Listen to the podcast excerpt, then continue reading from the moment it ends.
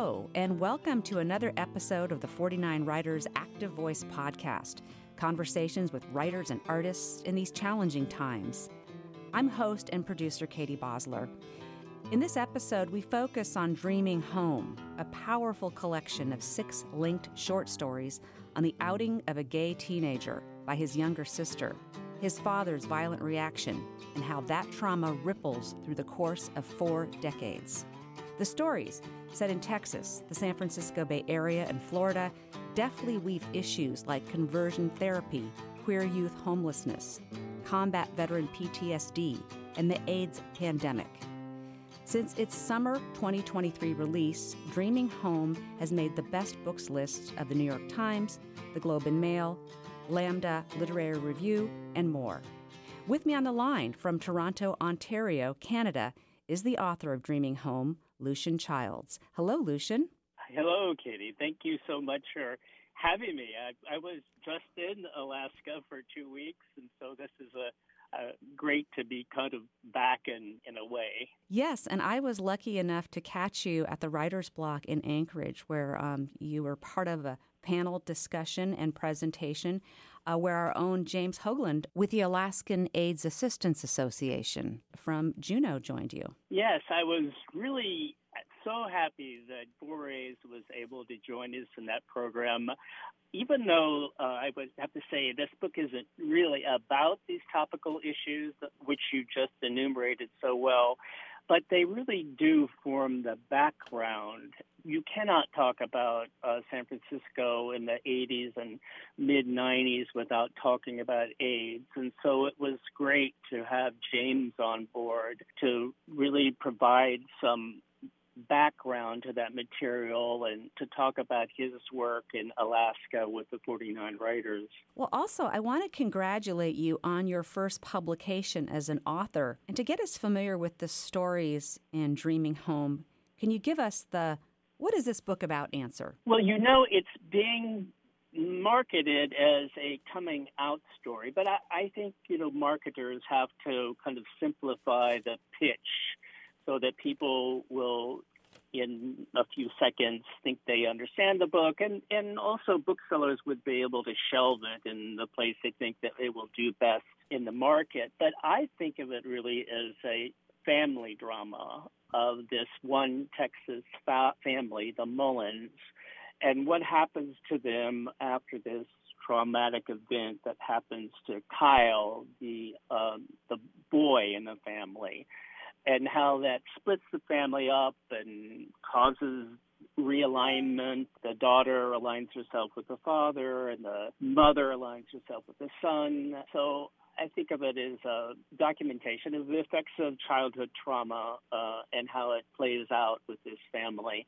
But I have to say, it sounds like it's all rather dire. It's also pretty funny in sections, so I like to to blend the two, the humor and the and the poignancy. Well, a fascinating figure in this book is Kyle's mother, Diane, who actually moves in with her son and his partner to their San Francisco apartment and won't move out. What is Diane's role in these stories? Oh, that's a int- very interesting question. Um, you know, I think that she is just so guilty over what happened to her son and her part in it because she really didn't do anything to prevent uh, Kyle from being taken to the conversion therapy. That to, to sort of uh, assuage herself of that guilt, she becomes overly protective of her son to the point where she travels to San Francisco repeatedly and then finally moves in downstairs and kind of takes over. She starts with coffee, I think, and the next thing she's making scones and pastries, and then she's providing them with full breakfast in the morning and cleaning the house. So she and Kyle become uh, completely enmeshed in uh, ways that is healthy and beautiful, but also in ways that are, are uh, not so healthy. And also, a reader could see it as her way of trying to make things right after this horrific uh, beating that Kyle has taken from his father. Now, I know this is hard to read, and I imagine, let alone write, but can you read for us the scene that infuses the rest of the stories in this book? Kyle's flashbacks to when he is beaten by his father at the age of 15. Okay, um, so now Kyle is, I believe he's 24. Yes, he's homeless. He's living in his car, and um, he is basically being awoken from his sleep, and he is having this flashback. This is from the Kyle section. Darkness, then a dull awareness, a floating sensation of dread. His father's face looming out of the void. An angry mask, the human in it warped beyond recognition. His father bellowing, arms raised overhead. Thwack! A red memory of pain spreads across Kyle's forehead. Thwack! A fire this time running along his jaw. Kyle blinked, then blinked again. In the strobing light, the hood of his old Chevy Vega, a dark lattice of cypress limbs. Below, a net of street lamps and porch lights. Whack! No pain, a voice, not his father's. Kyle turned his head toward the sound, opened his eyes into the blinding white. A beam of light jerked across the boxes in the back seat. Silhouetted against a red rock cliff, a young woman stood outside his car, rapping on the window. San Francisco police. Kyle lived in fear of this, each evening switching his sleeping spots. So, this painful uh, passage touches on the effects of, of trauma on an individual, a horrible trauma in this case, but it also touches on the issue of queer, unhoused teens in big cities like San Francisco. What did you learn about this issue in writing the book? Well, it's interesting because in, in, a way this piece is almost like a historical fiction i had lived in san francisco during these years i knew of these things obliquely but i then had to do research to verify whether or not my recollections of this time were were true and one of the things i learned was that fully, there's something like, according to the True Colors Fund, uh, there's something like 42 million youth are homeless every year, and 40% of those are LGBTQ plus. So that makes considering that you know, we're supposedly only a tenth of the population, that means that the inordinate amount of homeless youth are queer and they're usually it tends to be they're usually younger than Kyle is. He's 24 in this scene. A lot of times it's these kids mm-hmm. that get kicked out of their families when they're in their teens, when they uh, come out to their parents or they're found out to be gay by their parents, and they many of them flee to San Francisco because it's the kind of mecca for gay people. So it's a it's a huge problem even now. Yes, and Kyle did experience this trauma, this beating, at the age of 15, but he, right. he has a more winding path to being homeless on the streets of San Francisco. Right. Instead of leaving home like many queer youth do, he stuck it out through the end of high school. And then as soon as he got his diploma, basically he threw his cap and gown in the in the trash and split and never came back. And he waited until he was 18 till he left the family and left Texas. Right. Speaking of trauma, I mean, the good news about awareness of trauma these days is um, people are much more aware of it affecting many people and how that can resonate throughout the decades of your life. And each character in this book has experienced a trauma that they carry with them for, for decades. Can you tell us, is this what really fuels the, the entire novel? I think of this traumatic incident, the the beating that Kyle receives and then the conversion therapy is sort of like a pebble that gets dropped into a still pond. The book examines the ripples coming out from the center. And so for me, trauma is a difficult thing to, to write about because it tends to be kind of monolithic. People have tend to have depression, a hard time forming, sustaining relationships, a difficulty uh, succeeding in their profession these issues are you know, amazing to explore, and many people have explored them. But I felt that I didn't want to have 200 pages of Kyle staring up at the ceiling in the kind of fugue state, which he does often in the book. So to me, it was more interesting to see how the rest of the family members uh, adapted to the situation. And then, of course, later, Kyle's uh, two lovers, Robert and, and Jason. There's also, I must say, a lightness and humor in this book, and I really appreciate that as a reader. For example, when Kyle's partner Robert arrives home to this scene where Diane, Kyle's mom, is serving up a, let's say, Mexican night at their apartment. Buenas noches, Diane said in her perky Texas accent. She was holding a tray with three festively colored cocktail glasses that I had never seen before. Inside each, under a salted rim, pooled a sickly green liquid. Folks, it's margarita time. On the stereo, a woman sang about missing the wide nighttime sky smeared with diamonds, hitting the high notes at an ear splitting volume. Could we please turn that off? I said. I didn't know you liked country music, Diane. We're Texans, Robert. At night to early in the morn, you can't escape it.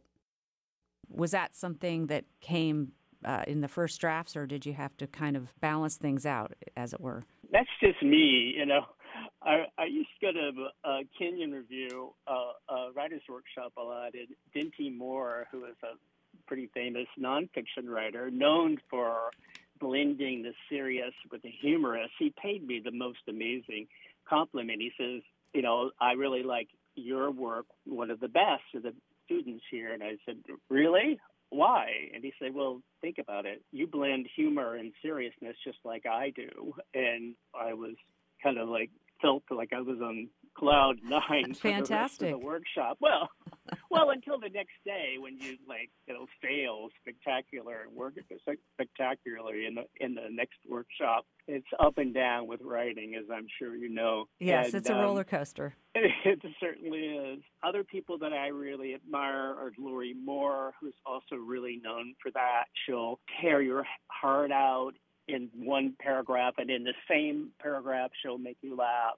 My mentor, uh, Carolyn Adderson, is also very adept at this. But it really just comes natural to me.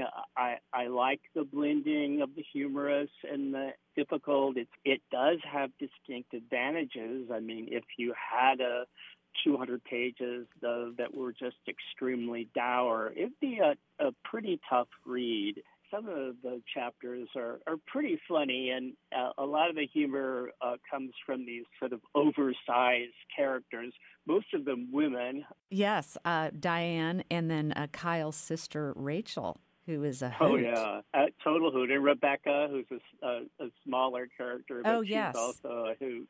Even though we don't meet her, we kind of get a sense of her. Elaine, the grandmother, who is, uh, as we say in Texas, a kick in the pants. So. Um, Yeah, but and also I think you had some fun with the, the gay culture at that time in San Francisco.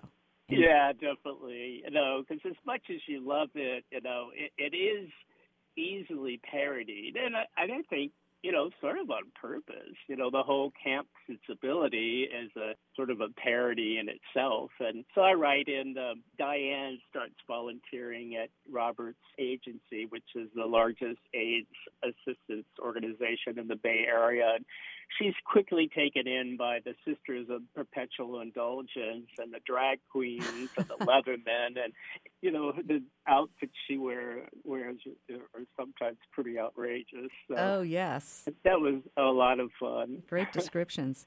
Well, you know, I was an 18 year old college freshman at San Francisco State in 1980 Yeah. when Kaposi's sarcoma was first discovered in a patient in San Francisco. Yeah. And that AIDS epidemic continued through my graduation in 1986. I was a member of the Gay Straight Alliance, and while I don't recall losing any friends, I do remember the beautiful people who led the club. And you worked with AIDS patients in the 1980s in San Francisco. What was that like, and how did that experience shape Dreaming Home? Well, a little bit. I, I would say that I was really on the sidelines. Um, uh, so many people were right on the in the trenches, but I did work at the helpline that uh, Diane volunteers with for the AIDS organization. I did have my resource book in front of me at all times when answering calls. The most involvement I really had was I was very involved in Zen Buddhism at the time, and I and some other gay men started a it started out as a kind of gay general gay buddhist club but quickly became a, a zen uh, meditation center. And we at one point invited our teacher Issan Dorsey to uh, take up residence there, and very quickly he started taking in AIDS patients if there was an empty room, and that went on to they then uh, entered into a relationship with the man who bought the house next door. Uh, and it became a full fledged hospice. And that hospice exists mm. today. So I used to visit with AIDS patients and talk to them and massage them and uh, and then of course all of us knew many people who died at that time. So I was you know involved with it again obliquely that way too. And speaking of the, the Zen Buddhist theme, you do bring that through just beautifully, taking place in the scenes, the passages where Jason, Kyle's now ex, is living uh, in the shadow of Mount Tamalpais near Muir Beach and mm-hmm. really struggling with this transition as Kyle has left him for Puerto Rico to build his dream house with a larger than life female character, Rebecca. Right. Rebequita. Oh, Rebecca, yeah, yes. I have a Rebequita in my own life who lives in, in Anchorage, but this one is Puerto Rican. Uh, yeah, so some of that is happened sort of accidentally. I have to say, I for some reason I I had him moving out to the Marin Headland at the side of Tamalpais, and very near to there is Green Gulch Farm. So mm-hmm. you just kind of follow these things where they take you, and I'm like, well, he's living close to the Zen Center. He's a fourth generation Japanese American. Mightn't he um, go down the road and check that out? And indeed he does. And is rather appalled at first to see all these non Japanese people uh, walking around with black robes from the 19th century and bowing to each other. He um, soon finds of solace in the meditational practice that is carried through that whole story. Mm, yes, and I, I just as a reader really appreciated uh, those passages, especially being more f- familiar with that gorgeous environment. I'm a perennial English major, and I mark pages with those sticky bookmarks when I come across exceptional yeah. writing. Yeah, and yeah. I, I must say, uh, my copy of Dreaming Home is full of them. Uh, getting back to the darker side, you connect the San Francisco Bay Area earthquake of 1989 with the tragedy of AIDS. Could you read the passage addressing that? Well, um, I do bring in the Loma Prieta uh, uh, earthquake in the Diane section, but we're uh, actually talking about the Oakland firestorm of 1991. Oh. Okay. Okay. But the, the earthquake does play in there too, because Diane is uh, uh, is uh, volunteering at the DeYoung Museum, which was severely damaged during the Loma Prieta earthquake. So, mm-hmm. but th- that was a little bit later. This is the Oakland firestorm. So um, this is Robert speaking. Each of the chapters is in the point of view from a different character. Some of them in, are in first person, some of them are in third. And this one is first person from the point of view of Robert, who is Kyle's lover. He is 20 years older than Kyle, and he's the one who is executive director of the San Francisco AIDS Foundation. So they're sitting outside right now. It's a balmy October night. Kyle and I were having Cosmos out on the deck observing the disaster across the way, billowy gray towers of smoke from their insides a red, sinister glow that burst at times into bright yellow flames. It had burned like that for days. Already people were calling it the Great Oakland Firestorm of 1991. Nearby, in the Castro, another kind of conflagration. All those beautiful runaways, the men who had fled to the city seeking freedom, reduced now to scarecrows. All the signs now pointed to a new phase, Kyle said, gesturing to the dual spectacles below. The days of profligate sex were over. That word, profligate, sounded so old fashioned, almost biblical. We locked hands and swore an oath to monogamy, while men died practically at our feet, and across the bay, houses were reduced to coal and ash. And you know, that speaks to what's happening now as well with the forest fire is also an epidemic. Mm-hmm. And of course, AIDS is still very much happening in San Francisco now. I mean, it's vastly mm. changed. It's people liken it to diabetes now. People can lead long and healthy lives on it, and people are also taking this thing called uh, pre-exposure prophylaxis PrEP, which uh, helps to prevent the virus, I guess, from taking hold. This book was released in the shadow of LBGTQIA plus people being used as political footballs. Do you have any thoughts on that? Well, you know, when I was writing it, these uh, this book was uh, based on stories that were some of which are 12, 13, 14 years old. So of course there was no inkling of that sort of thing then. In fact, there seemed to be uh, just an upward trajectory of uh, more and more rights, culminating with uh, gay marriage. So this uh, book really does not speak to that. It ends in 2015, but I think about it as a person and as a, as a gay man. It's very scary to see what's happening right now of rights being eroded. And, you know, Thomas uh, Justice Thomas uh, talked about revisiting the gay marriage uh, decision because he didn't like the legal basis that it was founded on. And the way trans people are being demonized in the United States is just uh, extremely scary and unfortunate that uh, they're being used as pawns, it seems to me. And um, it's just sad and, and scary. And it, I have to say, I take no pleasure in saying this, but it does make me feel somewhat better uh, having made the decision to live in Canada because uh, even though we're not immune to that kind of stuff, it doesn't have the legislative traction uh, that it does in the United States. As a reader, I think this book can help, if you will, people to to understand more and just that we're all human beings. I think so. And to me, the fact that it really is a, a book about family. And so you see these characters. I mean, I think probably some people wish it was a gayer book, you know. It, I mean, even though some of it is set in the gay community, it, it's really about this family dynamic. It's uh, yes.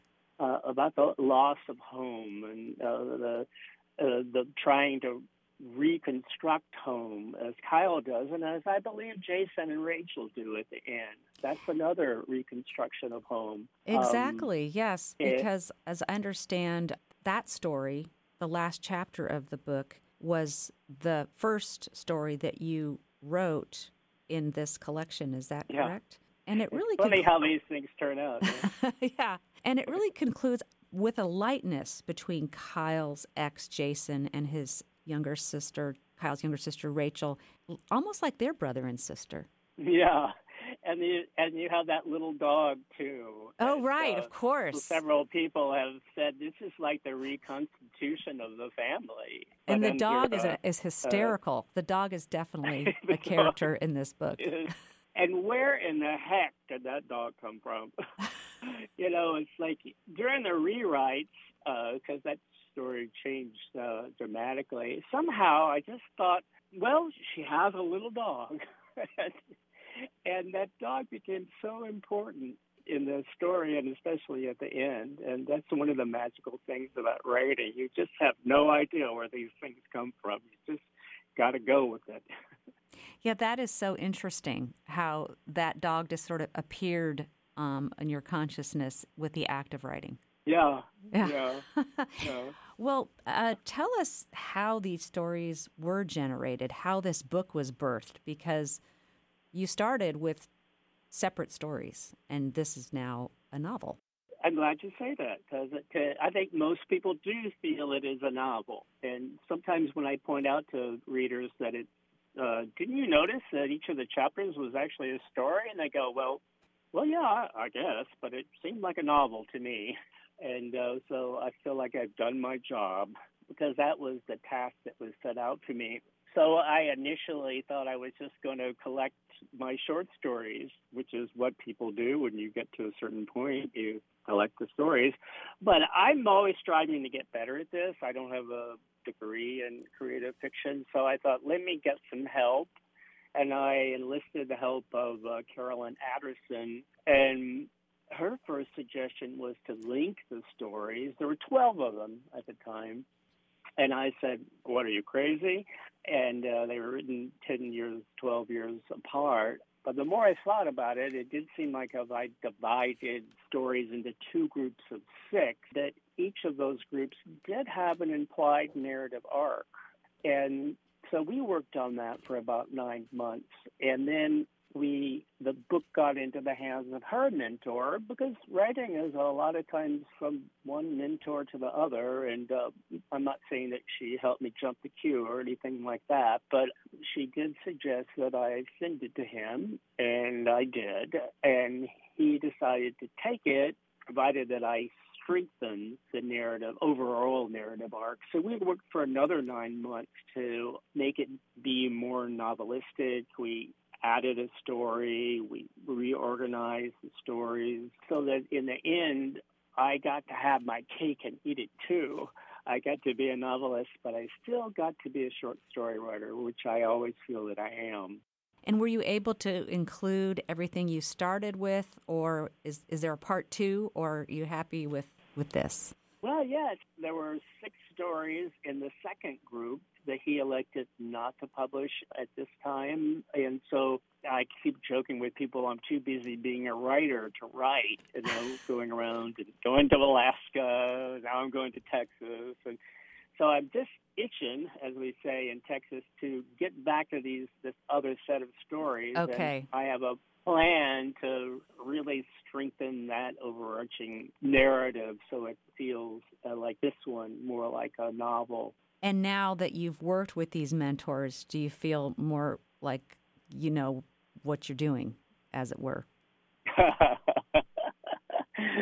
oh, that's such a funny question because, uh, yeah and no. Yes, it's like if you, it's just like exercising, right? If you go to the gym every day, it's all of a sudden it's kind of amazing what you can do. You exactly. you could ever, you know, walk up flat top like that. And, I know a lot of us um, have to um, remind ourselves of that. Every spring, when you you know you had sort of maybe a, a not so active winter, you decide to go up Flat Top or Bird Ridge, and you realize that you're not quite in shape like you thought. But uh, yeah, I you know I realized you know, sometimes I read that read the book and I go, I have no idea who wrote this. It's like you develop a facility that's larger than yourself. And but then you also have to realize that you haven't a clue. So that you'll always be sort of flailing around in the darkness. And that's just the nature of, of writing fiction. And I think that's kind of the way it needs to be. Well, this novel, your debut, Dreaming Home, uh, was a long time coming. And you are, how old are you? I published my debut novel at the very young age of 74 years old, which is, I don't know if that's a record, but there haven't been too many debut novelists at that age. But that's just the way it played out. I had a full life, and a lot of that life is shows up in this book. You know, I worked in architecture for many years, and there's quite a bit of architecture in the book. Yes, Kyle is an Uh, architect. I was a Zen, yeah, I was a Zen Buddhist for many years, and that works its way in there. So none of that experience was lost. And, um, So you're able to take all of these life experiences over seven decades and write from that experience. Lucian, you are an inspiration to the many of us still writing and not published in the third act of our lives. So thank well, you. Thank you. I mean, I just think the message is read a lot, write a lot, try to get better. It's a hard thing, you know, to write fiction, but just try to get better at it and seek out. I mean, I wrote about this at a 49 Writers blog called Finding Your Literary Family. Seek out other writers, go to workshops, find your mentors, you know, find your fellow travelers. And I have been so assisted over this long course by so many people, by the 49 writers. Uh, um, it, I would not have written this, I would not be who I am today as a writer without the 49ers. And in fact, writers. And in fact, the second story in the book grew out of a, uh, a point of view exercise that I did in a 49 writers class that Andromeda Romano-Lax taught. So there is a direct link between this wonderful organization and this book. Great point to end on. Lucian Childs, thank you so much for joining me on 49 Writers Active Voice. Thanks for listening to this episode with Lucian Childs on his debut and well reviewed novel, Dreaming Home. Looking forward already to the sequel. The 49 Writers Active Voice podcast is a forum for conversations with writers in these challenging times. Please subscribe and follow the 49 Writers Active Voice podcast on Apple, Spotify, and 49writers.org.